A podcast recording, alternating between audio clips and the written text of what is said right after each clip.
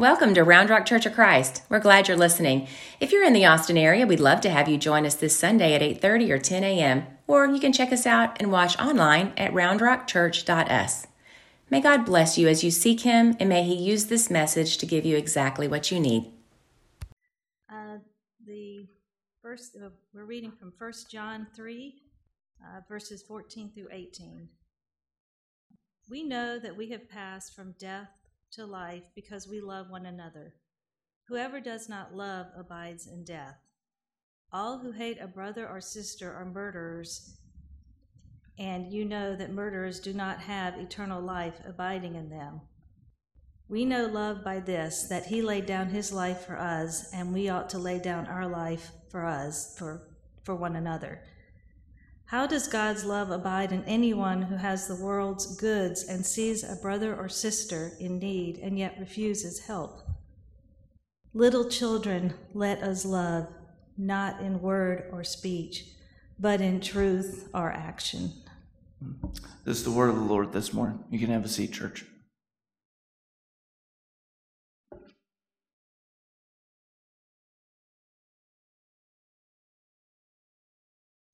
How can you befriend this monstrous murder and try to be friends with us as well?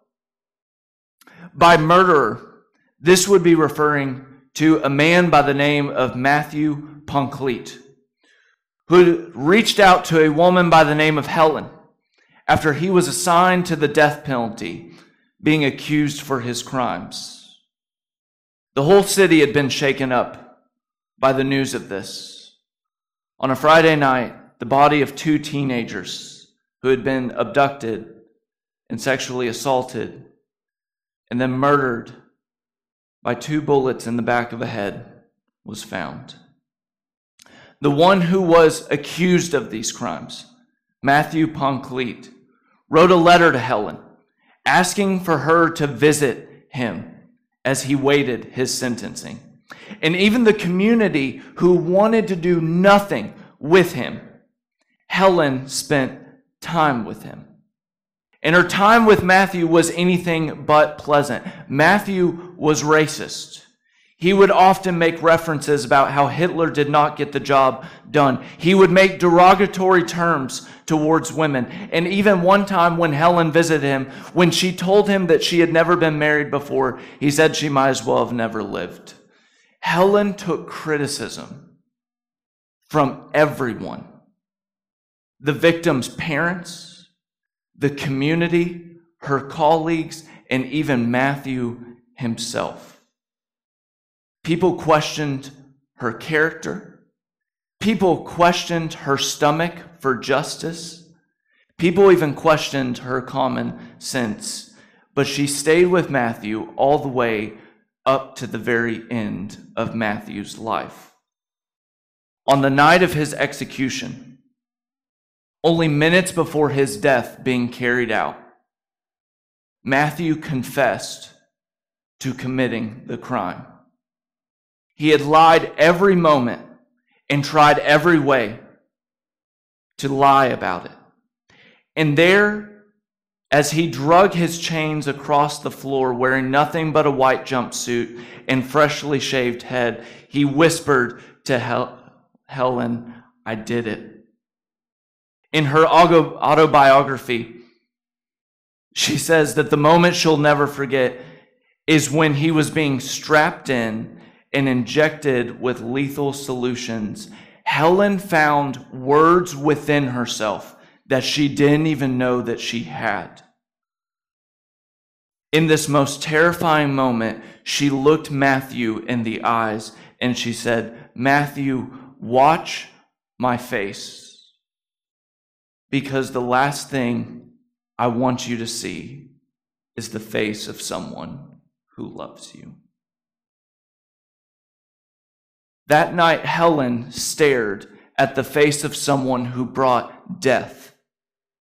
And that night, Matthew stared at the face of someone who brought love. What compels someone to endure, and stay with someone all the way to the end, when most of us would have nothing that we would want to do with Matthew Poncelet. The only reason Helen writes that she actually stayed in that moment and looked Matthew in the face in that dread moment that she can never close her eyes and never forget, the only reason she did it was because of how the community would address her. She was not known as Helen, but she was known as Sister Helen. Helen was a witness of Jesus. And Helen witnessed this moment simply because she was a witness that God in Jesus Christ had faced death and still loved. For many of us who are witnesses of Jesus, I think many of us can't imagine ever sitting in the chair of Helen. I know many of us as we walk through our weeks are just like, I'm just trying to get through my week here. Okay, I'm just trying to answer emails. I'm just trying to make sure the kids get to the right place. I'm trying to find that sock that I can't match with the other socks. Most of us can't think of having such an intense moment of love. But the one thing that Sister Helen knows that many of us forget that she writes about is that no one just falls into these intense moments of love. They're small moments of love that are practiced over a lifetime. And every once in a while, life will call you to a moment to love that is unprecedented like ever before. Love does not just instinctually happen, nor is it just immediate. It is cultivated through small steps over time that lead to a love we could never imagine that we could actually bring ourselves. And this is the series that we find ourselves in. How do we enter the process of love in such a way that we can love in ways we never imagined? So we've been processing over the letters of 1 John over the past couple weeks. And this has been our way of processing how do we love? And how do we love in a way that Jesus would love? And to describe the process of how one can enter into a life that could be just like Helen's, John, this early writer, writes in the letters of John that it's kind of like the process of moving from death to life. That moving towards a life of love is growing in your capacity to love. And John is very like, one or the other. John would say, if you're moving towards life, you are growing in greater capacity to love. And if you are not growing in greater capacity to love, you are not living the life that God designed for you. One of the easiest ways to evaluate this in your life is to simply just ask yourself, is love becoming more present in my life? Or is it becoming more absent? When someone cuts you off in traffic, is your reaction the same reaction that it was years ago? That will tell you if you're growing in love for capacity of it. When someone leaves you out, do you seek to wound them like you did in the past? When someone annoys you, do you snap or still withdraw like you did in your past or years ago? When someone tells you they eat pineapple on their pizza, do you delete their contact still?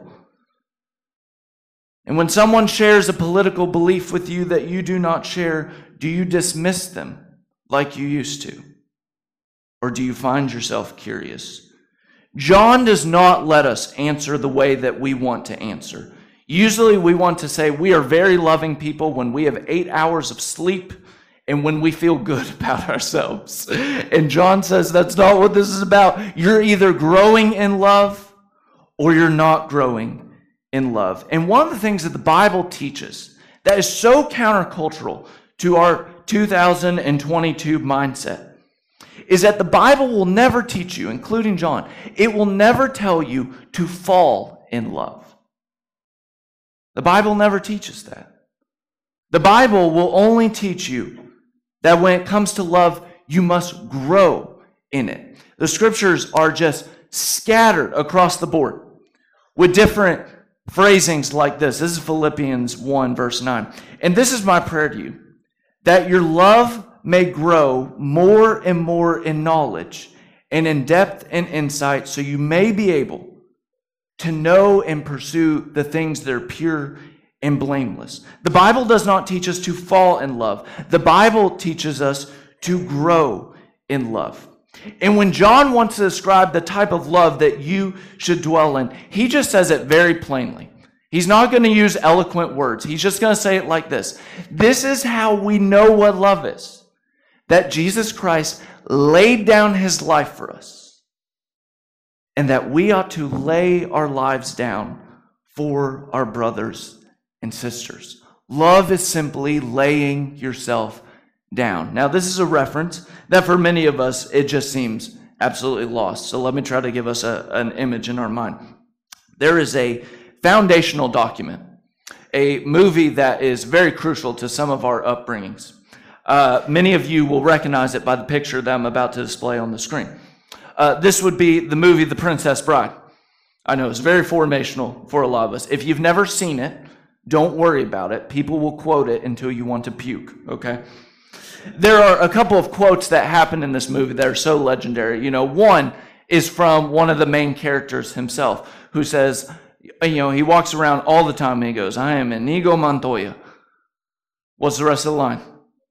"You killed my father, prepare to die." That's right. We've got a couple watchers in here. He walks around all the time and he says this phrase. There's another character who also has a phrase, catchphrase. He says it over and over again. Do we know what that one is?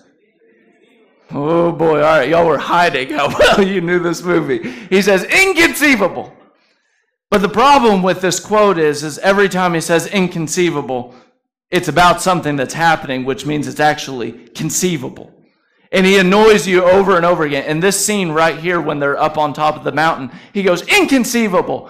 And Inigo Montoya says, I don't think it means what you actually think it means when it comes to that word."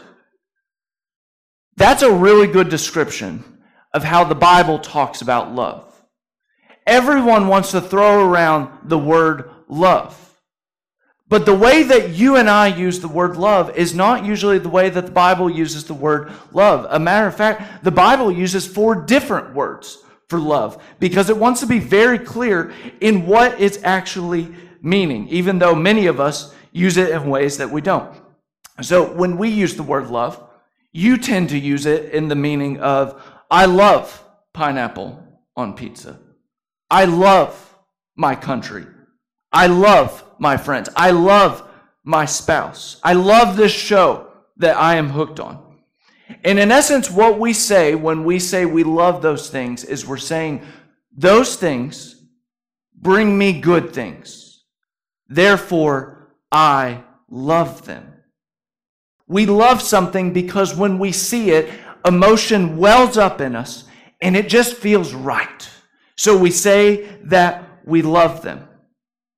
But when John, the writer of this passage, uses the word love, he does not use it in the way that emotion wells up in him and it just feels right to him. When John uses the word love, it's beyond emotion. It's a word that means commitment. Early Christians, when they would reference this type of love, this agape love, early Christians like Thomas Aquinas would define it like this. It is the commitment to will the good of the other. Whether you're feeling it or not feeling it, it's a commitment to love, even if it means that you put that person ahead of yourself. It has nothing to do with emotion welling up inside you. The type of love that God embodies is a love that's not just, oh, I'm feeling it, or oh, I have affection towards that person, or I share common interests in that person, so I enjoy it. It is a love that is committed to flourishing, even if it puts a person ahead of God themselves. And John will say that this isn't just an example of love. This is the very definition of what love looks like. He says this is what it looks like for Christ to lay down his love, which gets to our question that we have for the fourth part of this series today. What does love entail of me if I'm going to love someone who is very hard to love? What do I need to do? What you need to do is you need to be committed to the flourishing of the people around you, even if that means you have to put them ahead of yourself. One of the ways that John will say this on the back half of this verses we just read, he will say, and we ought to lay down our lives as well for our brothers and sisters. Maybe one way to think about the term laid down is to think of it in terms of laid aside. What's it mean for you to love? It means for you to lay aside your personal interest, your own protection, and your own comfortabilities for the flourishing of other people in your life. We lay aside, here's some examples, we lay aside our desire when we come home to just veg out, to be able to be attentive to the flourishing of the family that we're coming home to. We lay aside our preferences when other Christians want to talk about things that we just prefer not to talk about, because that's what love and flourishing looks like. We lay aside our interest when it comes to work or when it comes to school of climbing ourselves over other people. We lay that aside so we can help others at work or school. We lay aside excessive spending in our life to be able to respond to the financial needs either that the church has or other people have. Love is setting your personal interest or comfort aside. A lot of times it's entering into a tension that a lot of us just rather not enter into our lives. Usually you know that you are in some love territory is when you are considering doing something for someone else and someone advises you, you don't really have to do that. You don't have to do that. That usually means that you are on the corner of love. Reverend Dr. Martin Luther King once said a bone-chilling statement in the midst of the civil rights. He actually said, to anyone who was opposed to desegregation, he looked them in the eyes and he would say, I want you to be rest assured that in my love, I will wear you down with my capacity to suffer. That I am willing to win over freedom, not just for myself, but also for you. I will appeal to your heart and your conscience, and we together will experience freedom. Love is entering into the tension. Love is willingly stepping in to the things that sometimes we rather not step into in our lives. As Dr. King would say, it's a relentless capacity to open ourselves up to suffering, even when we don't have to in our lives. C.S. Lewis, who was the creator of the Chronicles of Narnia series, used to say this to one congregation. It's easier to be enthusiastic about capital H humanity than it is to love individual men or women. Ain't that the truth? Especially those who are uninteresting, exasperating, depraved, or otherwise unattractive. Loving everybody in general may be an excuse for loving nobody in particular. All of us love to talk at parties and post on social media about how much we love people or what we're passionate about. The question for John, the question in your faith, is when you have a person in front of you that is any of those things, uninteresting, exasperating, draining, unattractive, do you find yourself willing to enter into love with that person? That would be the question. And this is the moment in the sermon where I'm now going to let it go from a monologue now to a dialogue with you and God together. I want you to think for a moment about your them. Them, the person in your life that is most difficult to love. The people that you see coming that you're like, maybe I can turn around really quickly and not encounter them. I want you to think about maybe based off of these words for a minute. Do you have someone in your life that is just uninteresting? Like if you were just really honest, you're like, I don't know if I want to talk to them today. You have someone that's exasperating. You have someone in your life who you dismiss, you disregard, they're frustrating, they're irritating. Interactions with them sometimes ruin the day. Do you know someone who may be immoral? Or maybe they're obscene at times, or they just do things that you're like, why do they do that? How about unattractive? Do you have someone that you tend to you just don't naturally gravitate towards them? Or maybe they talk about experiences that just, quite frankly, aren't your experiences that you have with the world. Do you have a them? When you hear these words, is there someone that comes to mind?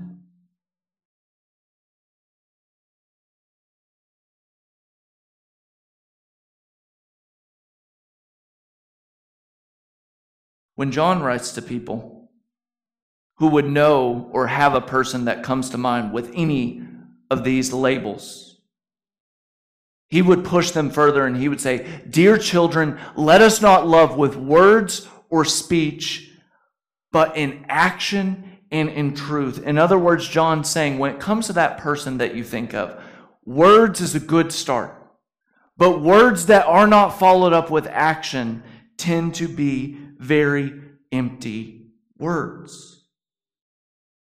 So how can you love them?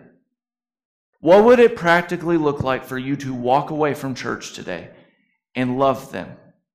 I wanted to give you just 4 questions that are based off of 4 observations with the life of Jesus just laying down, and they're just very quickly. If you're a note taker, this is probably your portion, the sermon to come back, if you're feeling it. I'm going to ask you 4 questions about your them. I want you to consider if you would love in one of these 4 ways this week. The first would be this. How about volunteer? Is there a way that you could volunteer yourself into their lives? Jesus, when he approached the cross, volunteered his life willingly. It was his initiation. It was his prerogative to enter in and embody this act of love. You know, one of the things I've learned that I think this church does really well is I do not hear us as a church very often saying the phrase, "Call me if you need something." And one of the things this church has taught me really well is people who know how to love well never need to say that phrase. Like, I'm looking at a couple of you who can do this really well in the room. You just take initiative. You just do it. You don't need to ask what you can do or just throw it out there. You already know how to take initiative. When it comes to them, the person you struggle with in life, what would it look like for you to volunteer yourself into their lives? Some of you are looking at me and you're like, "I don't like that one." All right, let's give you another one. All right.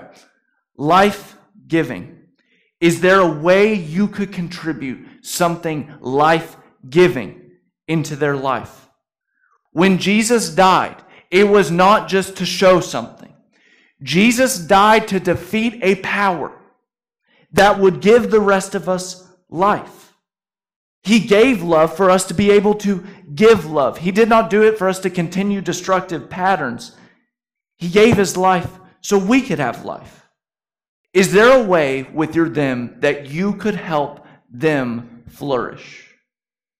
Is there a way that you could give them something? Presence, time, relationship, words, something that would be life-giving to them this week. Question number 3, truth. Jesus came, in the words of John, grace and truth together. What would it look like for you to be honest with this person? And I'm not talking about honesty of like, I'm going to let them have it. Okay, that's not the type of honesty I'm talking about. I'm talking about an honesty that helps them. An honesty that isn't mixed with your own motives of what this could do for you. But how could you be honest with that person?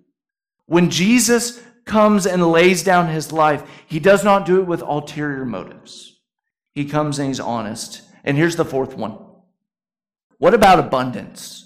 What if you were to love with abundance this week? What do you have a lot of in your life that you could hand over?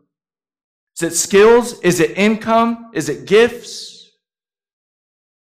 Anything that is a blessing in your life, yes, is something that God wants you to bring joy to yourself, but also joy to others. Maybe one way to think about it is when you look at your life and there's elements that you're like, gosh, I just love this part of my life.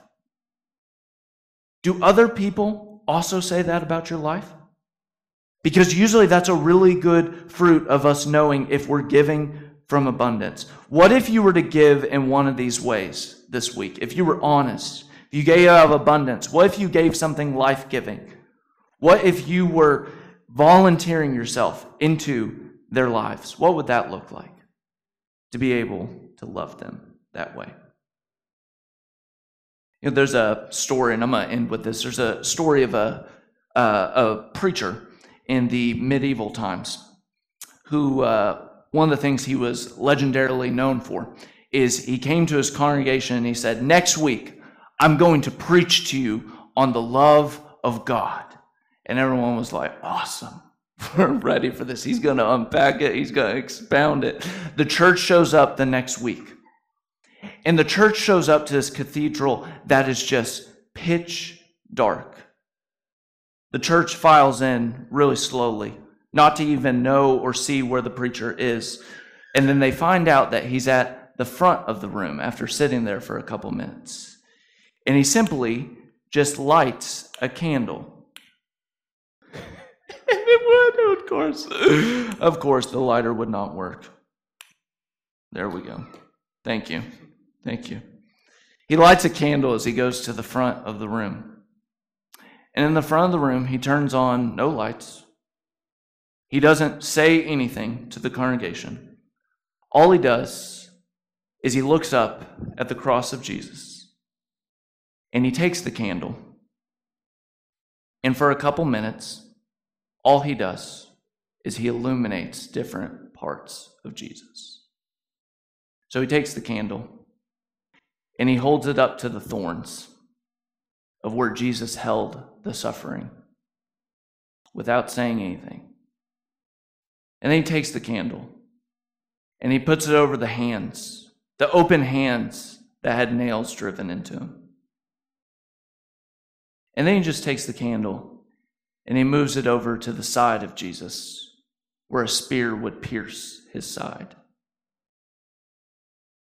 Then after several minutes, the preacher simply walks to the middle of the room, blows out the candle, and simply tells the church, there are no more words. Simply go live what you've seen. The preacher's point was this, is that Jesus' life is practically how God loves the world.